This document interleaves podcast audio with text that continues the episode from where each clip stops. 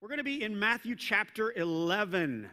Matthew 11. Matthew's the first book in the New Testament. If you're kind of aware of the Bible, it's split into two parts. There's the Old Testament, which is the story of God before Jesus came. And then there's the New Testament, which starts with Matthew Matthew, Mark, Luke, and John. And it, uh, it includes the story of Jesus and uh, direction for the life of faith after that. Matthew 11. And I'm kidding. Use an opening idea. And I think, I think most of us will, at least you've experienced it or you have observed it. It's the irritating parental situation where you're facing a hard to please toddler. Looks something like this.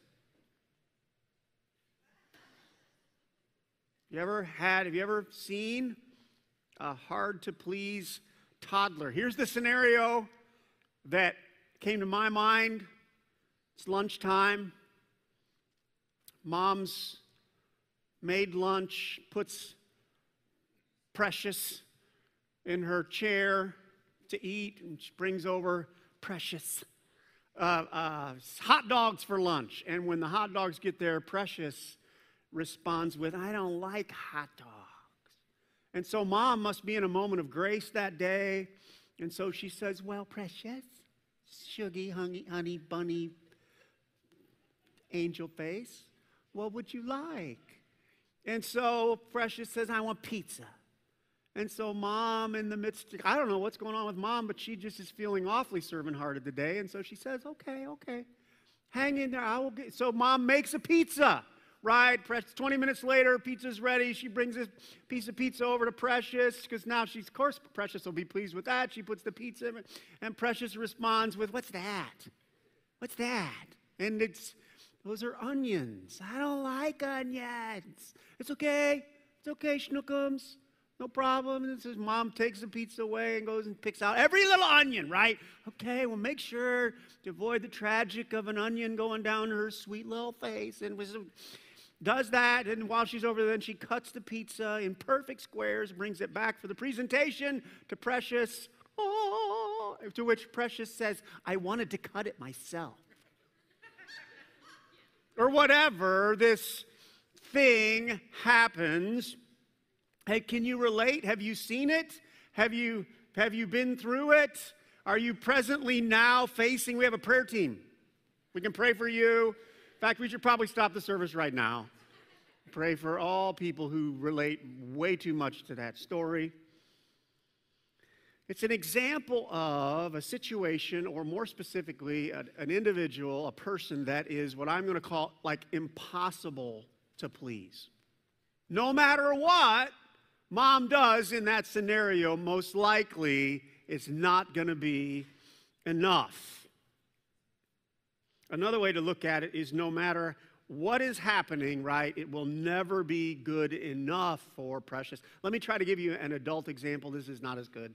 Uh, a couple weeks ago, I got to hang out with my brother uh, in Denver. My niece was getting married, and so uh, went out there. And does any of you, do any of you have like a family member or a friend whose financial situation is better than yours? Yeah, that's my brother for me. Like he just, it's just, you know, just a little bit. So while we're in Colorado, and he's a, uh, a good guy, um, we're out there, and I just had the weekend, and but we had some time to hang out, and so he wanted to go look at a kind of a classic car that he's interested in because he has a few classic cars.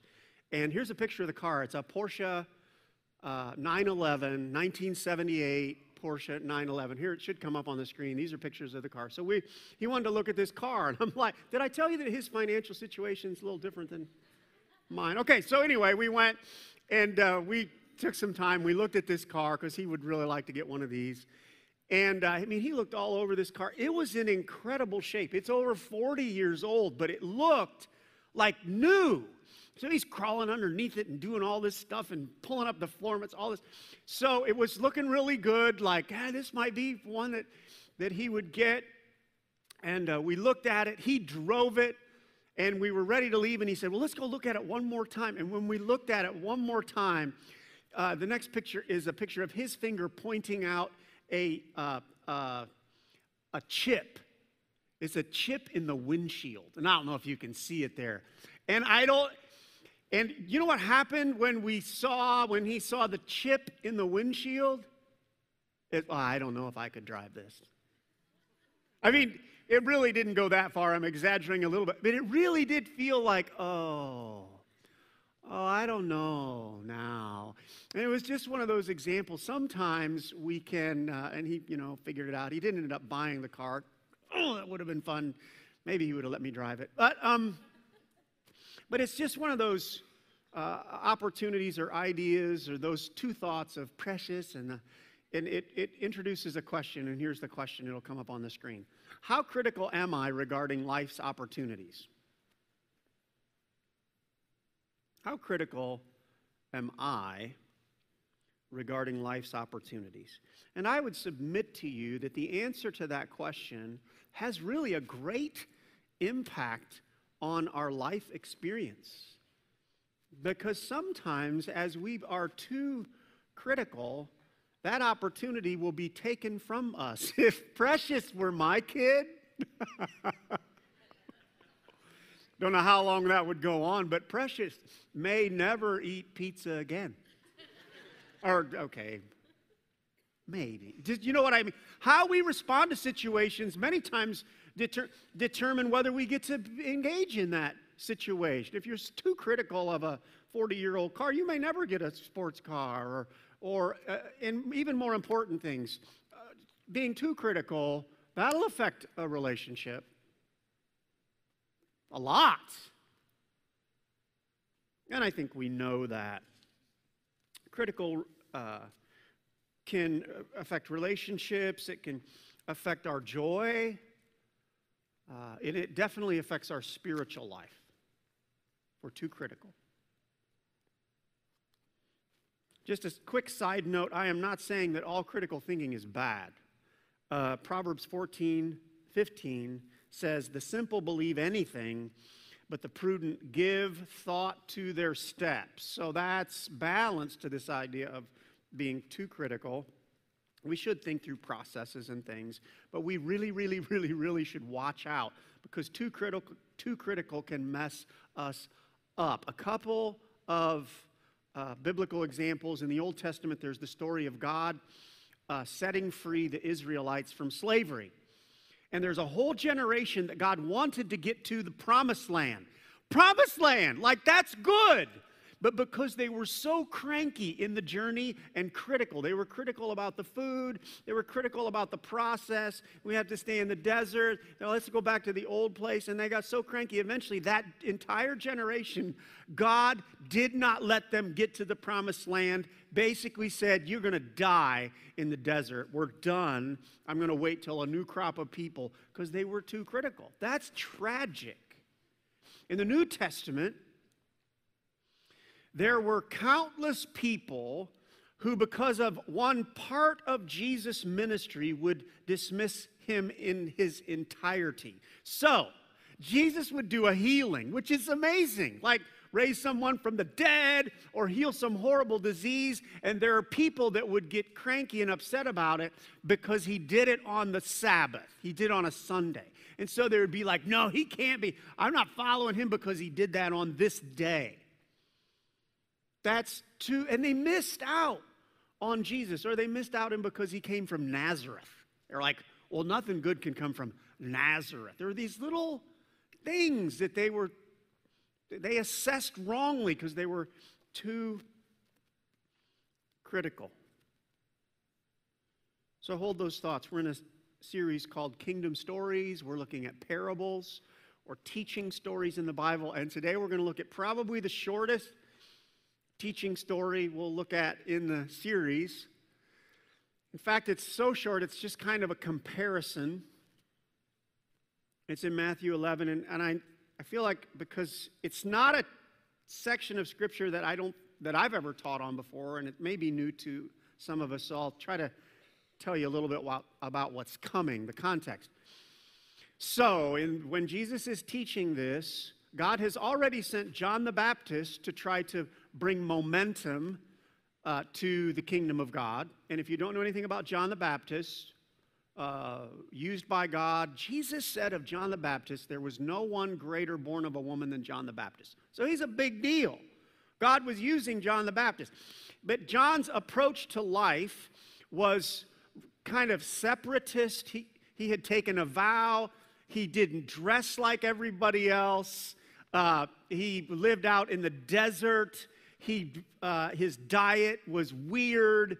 It's like he was fasting so much of his life. They would only see him when he would come in to do spiritual things, when he would preach or baptize. So he was very extremely unique spiritual kind of a outlier. So that's John the Baptist. Then God sent Jesus after John the Baptist, not in the midst of that same ministry. And Jesus was really, really normal compared to John the Baptist. Like he had kind of a normal life for much of his life. He would go to wedding banquets and parties and sit and have dinners and hang out with all different kinds of, of people. And what we're going to see in the text, wait, side note. So God was sending this kind of an example to try to get people to move toward the kingdom of God. Then he sent Jesus, and there's a and he's addressing the kind the people that were so critical that they weren't receiving anything from John, they weren't receiving anything from Jesus, and he's going after this group of people that are missing God because of their critical mess, which is probably not a word. Here's what he says 11 16. Jesus says, To what can I compare this generation? They are like children. Here's the little parable. They're like children sitting in the marketplace, calling out to others, We played the pipe for you, and you did not dance. We sang a dirge, and you did not mourn. For John came neither eating nor drinking, and they say, He has a demon. The Son of Man, that's a reference to Jesus, came eating and drinking, and they say, Well, here is a glutton and a drunkard, a friend of tax collectors and sinners. But wisdom is proved right by her deeds. It's just a few verses, and it's not super familiar, so let's read it again. To what, Jesus says to this group of people, to what can I compare this generation? Hmm. They're like children sitting in the marketplace places, calling out to others, We played the pipe for you, and you did not dance. We sang a dirge, which is a sad, sad song. We sang a dirge, and you did not mourn. For John came neither eating nor drinking, and they say, He has a demon. The Son of Man came eating and drinking, and they say, Here is a glutton and a drunkard a friend of tax collectors and sinners, but wisdom is proved right by her deeds. Title of the talk is Spiritual Losers.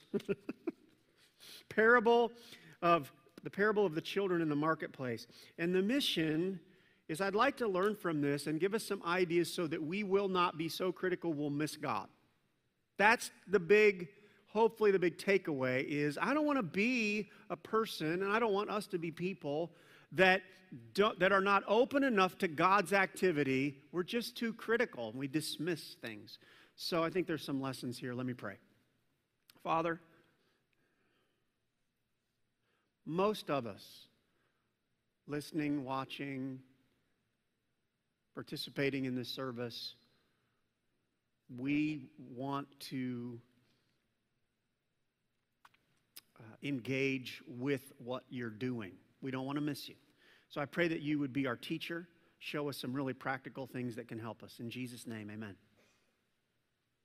Two mistakes of these, what we could call spiritual losers. The first one is this spiritual losers miss God by being emotionally stuck. If you want to write something down, just put stuck or emotionally stuck. Here's where I get this from the text. It's when verse 17, we played the pipe for you. I interpret that as we, we played something happy. Something like, oh, no? Okay. You didn't like my tutu? We played the pipe for you, and you did not dance. And then, so then we sang a dirge. We, you know, played a sad, emotional song thing to make you cry, and you wouldn't mourn. And so I interpret those things as we tried to move you to some place emotionally, and you're so stuck where, you're, where you are, you're like, I'm not going anywhere. I'm not going to celebrate that. I'm not going to, because I'm just not moving. I was trying to find and think of a, uh, an a, a illustration in life. This may not be great, but welcome to the vineyard, because I use not great illustrations a lot. I was in, did I tell you I went to Colorado, hung out with my brother, my niece got married? Did I tell you about our financial situation? Yeah, it's different. Um, so they had this wedding, and uh, here's the pictures of the wedding. They had it at a golf course, country club place. Oh, another thing you may want to know Colorado might be more beautiful than Indiana. I'm telling you. So they were at this country clubbish place, this golf course, and there were these mountains. Anyway, that doesn't. Here's just a couple pictures of the wedding. And then I didn't have a good picture. This is a picture of the reception, but it's not. It's fake. I grabbed it from Google. And it's just like, it was this really lively. They had it there at the golf course and they were doing all this, this stuff. And the thing I noticed about it, they had a really good DJ who was really, really good at getting people involved in this great day of, right, a day of celebration. And so he was working the crowd and all those things. At, remember, at one point they were doing, what's this? Um, Sweet Caroline. And everybody on the dance, ba, ba, ba. Have you seen that?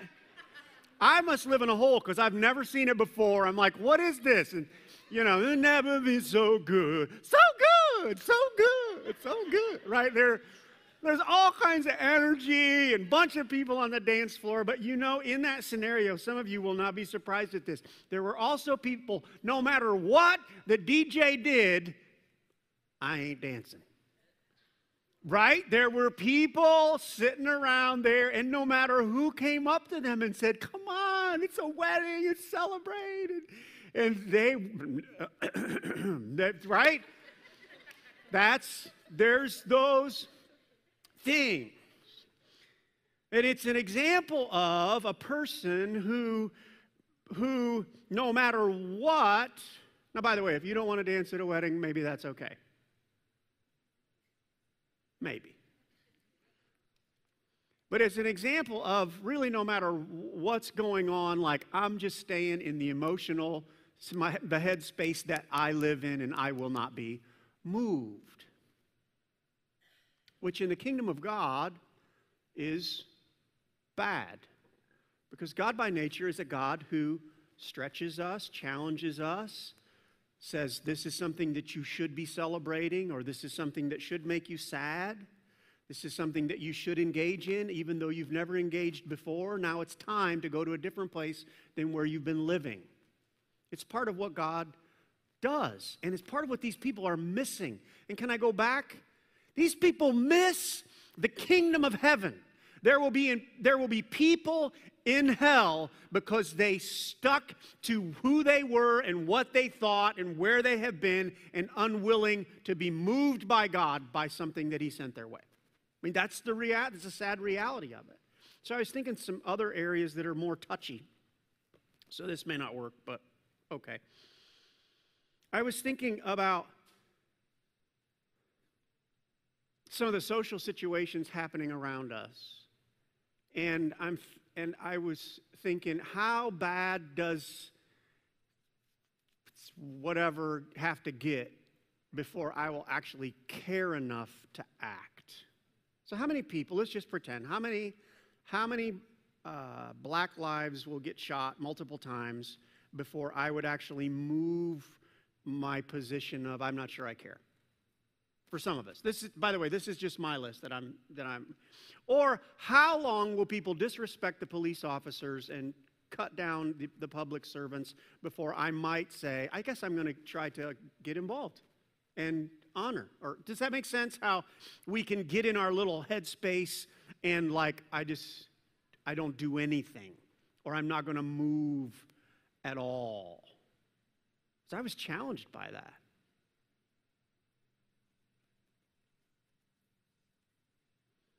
What has to happen before my uncaring heart becomes a caring heart? Because God's the kind of God who pokes us and says, I need you to get excited about this or not excited about this or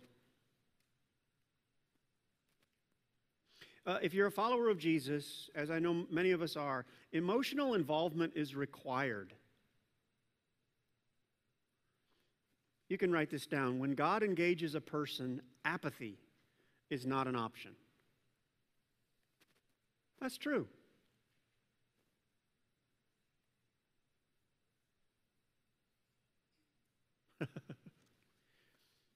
Just a little side note. This book is not supposed to be interpreted as a book filled with options. It's a book filled with commands for followers of Jesus. Now, that's a challenge, but it's, it's a book filled with commands. Like, this is what you're. Okay, so in uh, Romans 12 9, was pondering this, says, Love must be sincere. That's a command. Oh, and that's a stretch. That might be a place different than we are today, where God would say, No, no, whoa, whoa, whoa. Be, I want your love to be sincere. Oh. And it goes on to say, hate what is evil. That can be a new emotional space to hate what is evil. Is there anything around us happening that you that gets enough of your heart that you you hate it? By the way, there's a there's a a section of people I think teaching or believing in Christianity uh, and we just lean too much into the niceties of Christianity. Oh, we're Christians. We don't hate anybody or we don't hate anything. And I think that we are supposed to love people. That is true. But there is stuff that's happening in the world that is evil, and we should hate it. We should hate it. There were times Jesus got mad. Right? Because of his passion for right and wrong, or for what was, I got cranked up about two years ago. God got all up in my face about uh, the unborn and abortion. And I've cared about that since I became a Christian and realized that just some different things. And, uh, and uh, I don't know, you know, where you're at with some of those things, but he got all up in, in my face and was like, so you say you care. Do you really care? Do you know how many more people died this year? More human beings died this year in January and February through abortion in the United States than, than so far uh, reported with COVID. Two months they 3,000, one of the estimation was about 3,000 babies die every day. And God is like, Mark, don't you care? And I'm like, I do care. And you know what I think he said? You need to care more. Now, this, and I'm like, okay, I'll work on that. And I'm still trying to work it out on how to, you know, what to do and how to do and, you know, all those things. And by the way, this is, you know, like that's something that God's this is my list. But here's the challenge for all of us. Do you have a list that God's saying, I need you to care more? I need you to grow up more. I need you, I need you to every once in a while, I need you to get angry that that happened in that place and intervene somehow, some way. Can I move you at all from your little emotional cubbyhole where we're all comfortable and stuff? Because that's what God does. Gets us cranked up or gets us really, really sad sometimes about stuff that He is sad about. No idea where I am on my notes right now. No idea. Ah! 10 days ago, God said, I want you to love your wife more. I'm like, more? but he did. He was like, just like, I've been, I, we've been married 30 years, and he's like, no more. You need to get better at it. I said, no. No, I didn't say that. I, I really thought, and I remember going home that day, and I didn't say anything to her. I'm like, okay, Lord. She's really nice. I like really like her, but apparently I need to love her like more. Okay, do more. Philippians 1 6 says, He who began a good work in you will carry it on to completion. The implication of the verse is there's a process that we should be growing in for our entire life. God's doing a work in us are we still growing?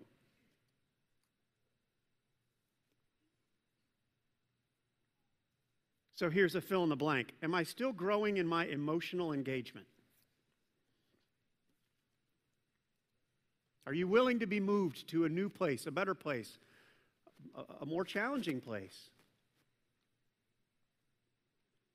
A more happy place. Like God's called us to celebrate something. He's playing the pipe. You know, like, come on.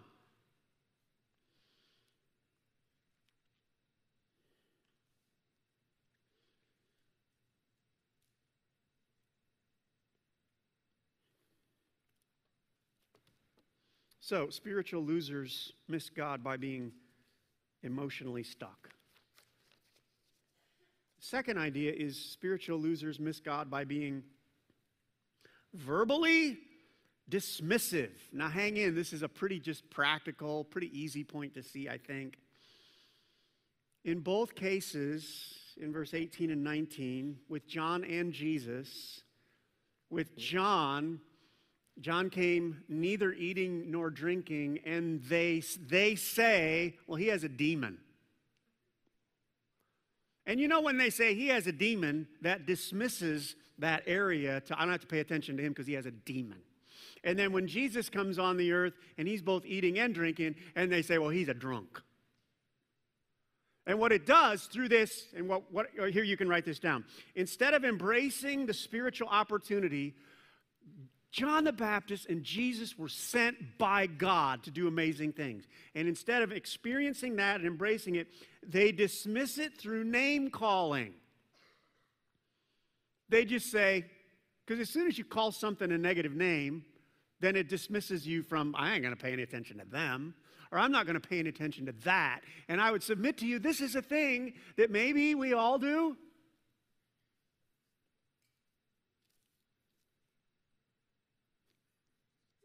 Do you ever, do you ever, you're in a situation and you dismiss the situation because you, oh wait, let me give you, let me give you a verse. Let me just challenge you a little bit with this verse. Romans 8 28 says, and we know that in all things, if you're a, a Christian and you've studied the Bible, you know this verse. In all things, everybody say all things. In all things, Christians, we believe this. In all things, God works for the good of those who love Him, right? In all things, God's doing a work to help us grow in all, the, in all things. Unless, this is how it works sometimes, God's working in all situations, unless I'm talking to a Baptist or whatever. You know how we put cat, you know, oh no, this is going to be a great cat. Oh, oh, you're a, you live in Elkhart? Or whatever, you know, these little situations that we categorize situ- people, a lot of times it's people, we categorize people and then we dismiss, like, oh, the Holy Spirit ain't here because you drive a Ford. or whatever, these crazy things that we come up with. Am I, do you see how this works? Or because you read that version of the Bible, or you go to, oh, you send your kids to public school? Or the flip side, oh, you're a homeschooler? And what we do is we, we split, we pie out, you know, we cut out these huge sections because of our critical nature. And I am submitting to you that we miss God because we, think that God may, is not there doing all things for the good of those who love him because we just give it a name and it dismisses us. It, it, dismisses the situation. Man, I would listen to her except she's wearing mom jeans or whatever. Did you know, are those coming back? Somebody said they're coming back. Okay, I'm wrong. I guess not. But do you know how, like, or because they're a Cubs fan, or because they don't do this, or because some spiritual activity that does that make sense? And we just dismiss. And I'm, what I'm saying to you, what I'm challenging you and I to do is could we be a little more mature in our understanding of God, that God works all things for the good of those who love him and are called according to his purpose. And not just be doing the name call thing and dismissing.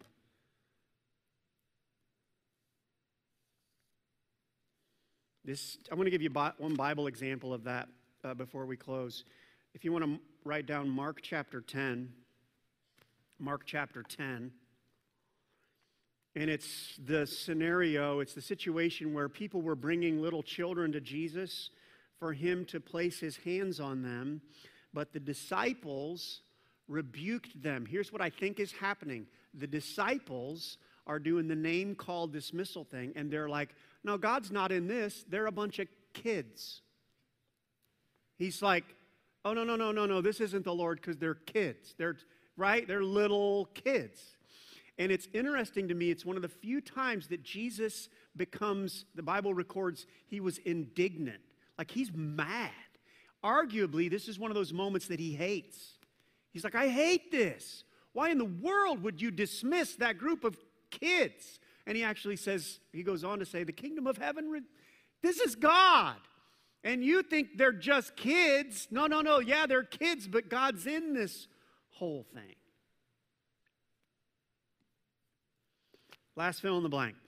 We can dismiss entire sections of God's activity through unchecked moments of criticism. So, to recap, spiritual losers miss God by being emotionally stuck and verbally dismissive